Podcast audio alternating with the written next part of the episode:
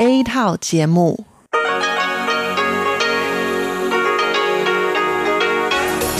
Đây là Đài Phát thanh Quốc tế Đài Loan RTI.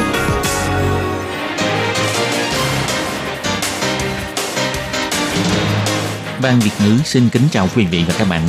Đây là chương trình Việt ngữ Đài Phát thanh RTI được truyền đi từ Đài Loan.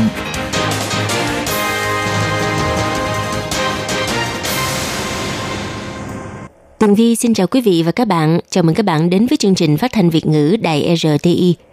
Các bạn thân mến, hôm nay là Chủ nhật, ngày 17 tháng 11 năm 2019, tức là 21 tháng 10 âm lịch năm kỷ hợi. Chương trình Việt ngữ của Đài RTI hôm nay sẽ được mở đầu bằng bản tin quan trọng trong tuần. Tiếp theo là các chuyên mục Chuyện vãng đó đây, góc giáo dục và phần cuối cùng sẽ được khép lại bằng chuyên mục Nhịp cầu giao lưu. Trước tiên xin mời quý vị và các bạn đón nghe bản tóm tắt các mẫu tin quan trọng trong tuần. Tổng thống Thái Anh Văn phát biểu tiếp tục tăng cường hợp tác với Mỹ, bảo vệ giá trị dân chủ. Phó Tổng thống kêu gọi thanh niên ở hải ngoại trở về quê nhà làm việc. Khách sạn Folio và E-Square đoạt giải nhất giải kiến trúc Đài Loan năm 2019. Hãy cự tuyệt với bảo mẫu 3C để trẻ phát triển bình thường. Đài Loan tốn 200 tỷ mua máy bay F-16 chỉ là đóng phí bảo kê cho Mỹ chăng? Ông Nghiêm Đức Phát cho biết đây là việc nâng cao sức chiến đấu với Trung Quốc lên tỷ lệ 2:1. Cuối cùng là Đài Loan kêu gọi chính phủ Hồng Kông hãy chấm dứt bạo lực, chính quyền bảo vệ bằng súng ống sẽ phải kết thúc. Sau đây xin mời các bạn cùng theo dõi nội dung chi tiết. Ngày 11 tháng 10, Tổng thống Thái Anh Văn cho hay Đài Loan đứng trên tuyến đầu bảo vệ giá trị dân chủ, chính phủ sẽ tiếp tục tăng cường hợp tác với Mỹ và các nước có ý tưởng tương tự, bảo vệ giá trị và lối sống dân chủ, đồng thời tận dụng điểm mạnh của Đài Loan để làm nổi bật vai trò của Đài Loan trên thế giới. Sáng ngày 11 tháng 11, Tổng thống Thái Anh Văn tiếp kiến đoàn đại diện Ủy ban Quốc gia về chính sách ngoại giao Mỹ. Thành viên của đoàn đại diện bao gồm Chủ tịch Ủy ban Quốc gia về chính sách ngoại giao Mỹ Susan Elliot, cựu chủ tịch Hiệp hội Mỹ tại Đài Loan Raymond Berha, vân vân. Lúc phát biểu, Tổng thống Thái Anh Văn cho hay, từ tháng 7 cho đến nay, Đài Loan và Mỹ liên tục có nhiều đột phá mới, bao gồm Đài Loan và Mỹ lần đầu tiên hợp tác tổ chức cuộc đối thoại tư vấn quản trị dân chủ của khu vực Ấn Độ-Thái Bình Dương, đối thoại Thái Bình Dương lần đầu tiên giữa Đài Loan và Mỹ. Những việc này chứng tỏ mối quan hệ đối tác giữa hai bên ngày một khăng khít. Gần đây, sau khi Thượng viện Mỹ thông qua đạo luật Đài Bắc, Ủy ban đối ngoại Hạ viện Mỹ cũng đã thông qua phiên bản Hạ viện. Bà rất cảm ơn các đảng phái của Quốc hội Mỹ đã ủng hộ Đài Loan tham gia quốc tế. Tổng thống Thái Anh Văn còn cho hay, Mỹ là đối tác thương mại và chiến lược quan trọng nhất của Đài Loan. Trong khuôn khổ hợp tác và đào tạo toàn cầu, Đài Loan và Mỹ đã tổ chức thành công 21 hội thảo quốc tế, giúp thúc đẩy trao đổi và hợp tác khu vực. Năm nay còn mời Nhật Bản và Thụy Điển tham gia cùng tổ chức một vài buổi hội thảo. Điều này cho thấy sự đóng góp trong khu vực của Đài Loan càng ngày càng giành được sự công nhận của nhiều quốc gia, cùng nhau tăng cường mối quan hệ giữa Đài Loan với các nước khu vực Ấn Độ-Thái Bình Dương. Ngày 11 tháng 11, Phó Tổng thống Trần Kiến Nhân cho hay, tổng kim ngạch đầu tư của các thương gia Đài Loan trở về quê nhà đầu tư đã đạt gần 700 tỷ đầy tệ, dự kiến sẽ mang lại 56.000 cơ hội việc làm. Ông hoan nghênh giới trẻ ở hải ngoại trở về quê nhà, cùng chung tay để cho Đài Loan Trung Hoa Dân Quốc đứng vững trong cộng đồng quốc tế. Ngày 11 tháng 11, tại phủ Tổng thống, Phó Tổng thống Trần Kiến Nhân tiếp kiến đại diện và lãnh đạo của Diễn đàn Thanh niên Hải ngoại trên toàn cầu năm 2019.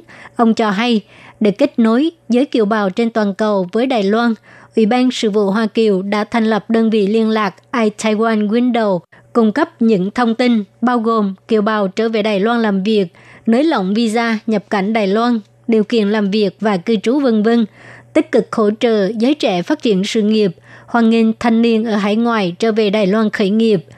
Phó Tổng thống Trần Kiến Nhân cho hay, để thu hút doanh nhân Đài Loan ở hải ngoại trở về quê nhà đầu tư, chính phủ đã ra sức đẩy mạnh các dự án đầu tư dành cho thương gia Đài Loan. Hiện nay, tổng kim ngạch đầu tư của các doanh nhân Đài Loan trở về quê nhà đầu tư đạt gần 700 tỷ đầy tệ, dự kiến sẽ mang đến 56.000 cơ hội việc làm. Ngoài ra, Phó Tổng thống còn cho hay, Đài Loan có nhiều nhân tài nghiên cứu, phát triển và đổi mới, cũng khiến cho nhiều tập đoàn lớn quốc tế đến Đài Loan đầu tư hoặc là thành lập trung tâm nghiên cứu và phát triển sáng tạo. Trong lĩnh vực trí tuệ nhân tạo, chính phủ cũng hết sức mình để đào tạo giới trẻ Đài Loan và giới trẻ của các nước mục tiêu trong chính sách thương năm mới, để cho họ trở thành nhân tài AI quan trọng của Đài Loan. Ông Trần Kiến Nhân biểu thị, mọi người không những lạc quan về tương lai của Đài Loan, mà còn rất tin tưởng và đánh giá cao về môi trường chính trị ổn định và an toàn thông tin của Đài Loan. Ông hoan nghênh giới trẻ ở hải ngoại trở về quê hương, cũng trong mong mọi người có thể đoàn kết, cùng chung tay tiếp tục bảo vệ Đài Loan, ủng hộ Đài Loan để cho Đài Loan Trung Hoa Dân Quốc có thể đứng vững trong cộng đồng quốc tế. Danh sách các ngôi kiến trúc đoạt giải kiến trúc Đài Loan năm 2019 đã được công bố. Khách sạn Folio và quán trường Bờ Đông Cơ Long có cùng số phiếu bình chọn nên cùng nhận giải nhất. Giải thưởng Kiến trúc Đài Loan năm 2019 do tạp chí Kiến trúc sư tổ chức đã chọn ra 14 ngôi kiến trúc sau vòng sơ tuyển được diễn ra vào ngày 4 tháng 10 vừa qua. 14 ngôi kiến trúc này đã được các giám khảo đi thị sát chấm điểm từ ngày 7 tháng 11 đến ngày 9 tháng 11. Sau cùng, ban giám khảo đã tuyên bố danh sách các ngôi kiến trúc đoạt giải. Năm nay có 177 tác phẩm dự thi. Các giám khảo đều cho rằng năm nay các tác phẩm lọt vào vòng trong đều đạt tiêu chuẩn tốt. Nhiều thiết kế và thi công rất kiệt xuất, nhưng vì tính chất quy mô và độ phức tạp của tác phẩm khác nhau quá xa nên các giám khảo đã cùng nhau bàn bạc hỏi ý sau cùng quyết định chấm điểm với các tiêu chuẩn như là tính lâu bền thân thiện môi trường kiến trúc xanh tiết kiệm năng lượng tính sáng tạo năng lực tổng hợp của kiến trúc sư độ khó của thiết kế và xây dựng quán trường bờ đông cơ long và khách sạn folio đều nhận được giải nhất do có cùng phiếu bầu nếu có dịp, mọi người hãy cùng nhau đến xem hai ngôi kiến trúc này nhé. Nhưng ngày trời nắng đẹp, ta nên đưa con ra ngoài chạy nhảy. Em bé họ Trần này sẽ được cha mẹ cho chơi game nửa tiếng đồng hồ mỗi ngày. Em nói, mẹ em sợ em ghiền chơi game mà ảnh hưởng đến việc học. Ba em thì cho biết, hiện nay rất là khó tránh không cho trẻ chơi game hay ngó điện thoại, nên tôi chỉ cho con tôi chơi khoảng nửa tiếng đến một tiếng đồng hồ mỗi ngày. Phụ huynh nên cố gắng hạn chế trẻ tiếp xúc với sản phẩm 3C. Vì theo báo cáo mới nhất của chuyên gia Mỹ, trẻ từ 3 đến 5 tuổi mỗi ngày xem màn hình hơn một tiếng rưỡi, thì năng lực đọc và biểu đạt của trẻ sẽ kém hơn trẻ khác. Bác sĩ Một Thục Kỳ nói, nếu dùng sản phẩm 3C quá nhiều thì sẽ khiến cho trẻ ít giao lưu với mọi người. Từ đó, vỏ đại não ít bị kích thích sẽ ảnh hưởng đến công năng nhận biết của trẻ. Ta nên biết nhận biết đóng vai trò quan trọng trong quá trình phát triển của trẻ. Về nhận biết được rồi thì trẻ mới khám phá thế giới thông qua đọc sách, nghe. Bác sĩ kiến nghị trẻ dưới 2 tuổi tốt nhất không nên tiếp xúc với sản phẩm 3C. Trẻ từ 3 đến 5 tuổi mỗi ngày không quá 1 tiếng. Trẻ 6 đến 18 tuổi thì giới hạn 2 tiếng mỗi ngày. Bên cạnh đó, ta nên bồi dưỡng cho trẻ thói quen đọc sách thì não của trẻ mới phát triển hoàn thiện. Chuyên án phụng triển của không quân Đài Loan đã trả 110 tỷ đài tệ để công ty Rocky Martin của Mỹ và công ty AIDC của Đài Loan cùng thực hiện việc nâng cấp 142 chiếc máy bay F-16AB tại Đài Trung lên thành F-16V Block 20 Ngày 13 tháng 10, Ủy viên lập pháp quốc dân đảng Tăng Minh Tông khi chất vấn Bộ trưởng Bộ Quốc phòng Nghiêm Đức Phát đã trị ra. Sau năm 2027, nếu máy bay F-16 hiện có của Đài Loan không được nâng cấp, thì đội máy bay của không quân Đài Loan sẽ bị mất đi ưu thế. Ông chất vấn việc nâng cấp chức năng của máy bay F-16 lúc nào mới được hoàn thành toàn diện. Về việc này, ông Nghiêm Đức Phát đã đảm bảo nhất định có thể hoàn tất vào cuối năm 2023. Không quân cũng lấy số hiệu chuyên án Phụng Tương cùng lúc mua 66 máy bay F-16 về Block 70 mới. Ông Long Đức Phúc, Ủy viên lập pháp quốc dân đảng cũng hỏi, sau khi mua máy bay, nếu không đạt được hiệu quả thực tế trong bảo vệ an ninh quốc phòng, thì chỉ như là đóng phí bảo kê cho Mỹ mà thôi. Về việc này, ông Nghiêm Đức Phát cho biết, tổng số lượng máy bay chiến đấu của Trung Quốc là 2.000 chiếc, máy bay bố trí tại bờ Đông Nam có 700 chiếc. Sau khi Bộ Quốc phòng mua thêm 66 chiếc máy bay F-16V, thì không quân Đài Loan sẽ có 350 chiếc máy bay. Tỷ lệ số lượng máy bay chiến đấu của hai bên là 2:1 Hơn nữa, cộng thêm tên lửa phòng không, có thể thông qua tác chiến liên hợp, phòng không liên hợp vân vân, dùng vũ lực ngăn chặn sự đe dọa của Trung Quốc. Ông Nghiêm Đức Phát nói,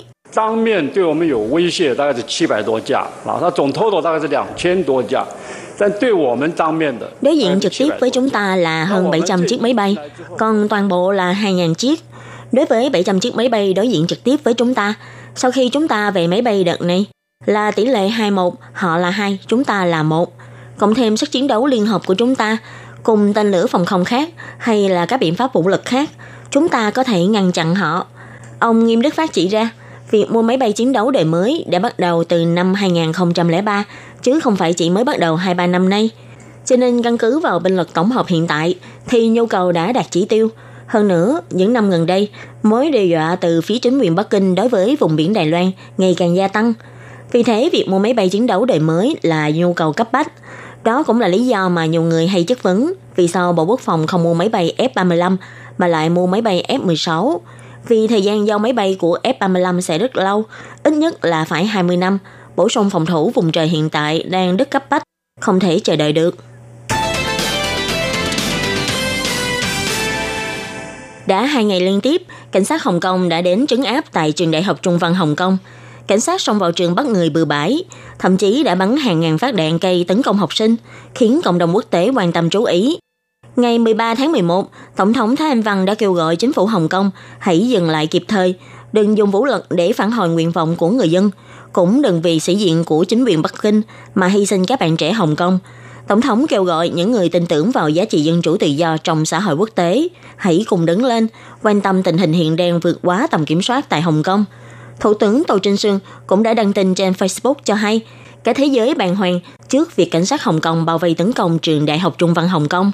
Kêu gọi chính phủ hãy có cuộc đối thoại với người dân, tiếp nhận yêu sách của người dân. Nếu không, chính quyền được bảo vệ bằng súng ống, cuối cùng cũng sẽ bị người dân chấm dứt. Tối ngày 12 tháng 11, Đảng Dân Tiến đã có thông báo khiển trách nặng nề hành vi bạo lực của cảnh sát Hồng Kông, cho rằng chính quyền Hồng Kông để mặc cho cảnh sát làm tổn thương người dân. Đó là một việc không thể chấp nhận. Ông Lâm Phi Phạm, Phó Thư ký trưởng của Đảng Dân Tiến cũng đích thân tổ chức họp báo vào ngày 13 tháng 11, nhấn mạnh phong trào chống lại luật những độ về Trung Quốc. Từ lúc bắt đầu cho đến nay, cảnh sát Hồng Kông không ngừng gia tăng bạo lực. Giờ đây, còn có tin là cảnh sát Hồng Kông liên tục có các sự kiện bạo lực nghiêm trọng như tấn công nhiều trường đại học tại Hồng Kông để bắt bớ sinh viên, giết hại người dân vân vân. Một nước hai chế độ đã khiến Hồng Kông trở thành thành phố của cảnh sát, hoàn toàn không còn sự tồn tại của pháp luật. Ông Lâm Phi Phạm chỉ ra, người giật dây ở sau lưng cảnh sát Hồng Kông đã dừng lộ diện. Mà người thật sự hủy hoại Hồng Kông, chứng minh một nước hai chế độ không khả thi, không phải là các thế lực nước ngoài, mà là chính bản thân chính phủ Trung Quốc.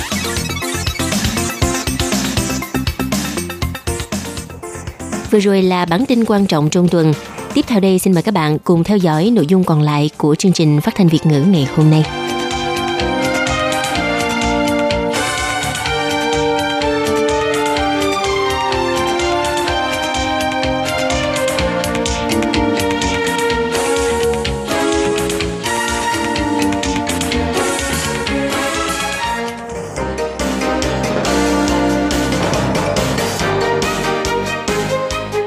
Xin chào quý vị và các bạn thính giả thân mến. Chương trình phát thanh tiếng Việt của Đài Phát thanh Quốc tế Đài Loan RTI được truyền thanh 3 buổi tại Việt Nam, mỗi buổi phát 1 tiếng đồng hồ. Buổi phát chính vào lúc 6 giờ đến 7 giờ tối hàng ngày giờ Việt Nam qua tần số SW 9425 kHz với sóng dài 31 m. Buổi phát lại lần thứ nhất vào hôm sau 9 giờ tới 10 giờ tối Việt Nam qua tần số SW 9625 kHz với sóng dài 31 m. bị phát lại lần hai vào hôm sau 6 giờ đến 7 giờ sáng giờ Việt Nam qua tần số SW 11655 kHz với sóng dài 25 m. Ngoài ra, tại Giang Nghĩa, Vân Lâm và Đài Nam có thể đón nghe chương trình phát thanh tiếng Việt qua tần số AM 1422 kHz vào lúc 7 giờ tới 8 giờ tối mỗi thứ ba hàng tuần và đón nghe chương trình giờ phát lại vào lúc 10 giờ tới 11 giờ sáng giờ Đài Loan qua tần số AM 1422 kHz. Và sau đây, xin mời các bạn tiếp tục đón nghe nội dung chương trình hôm nay.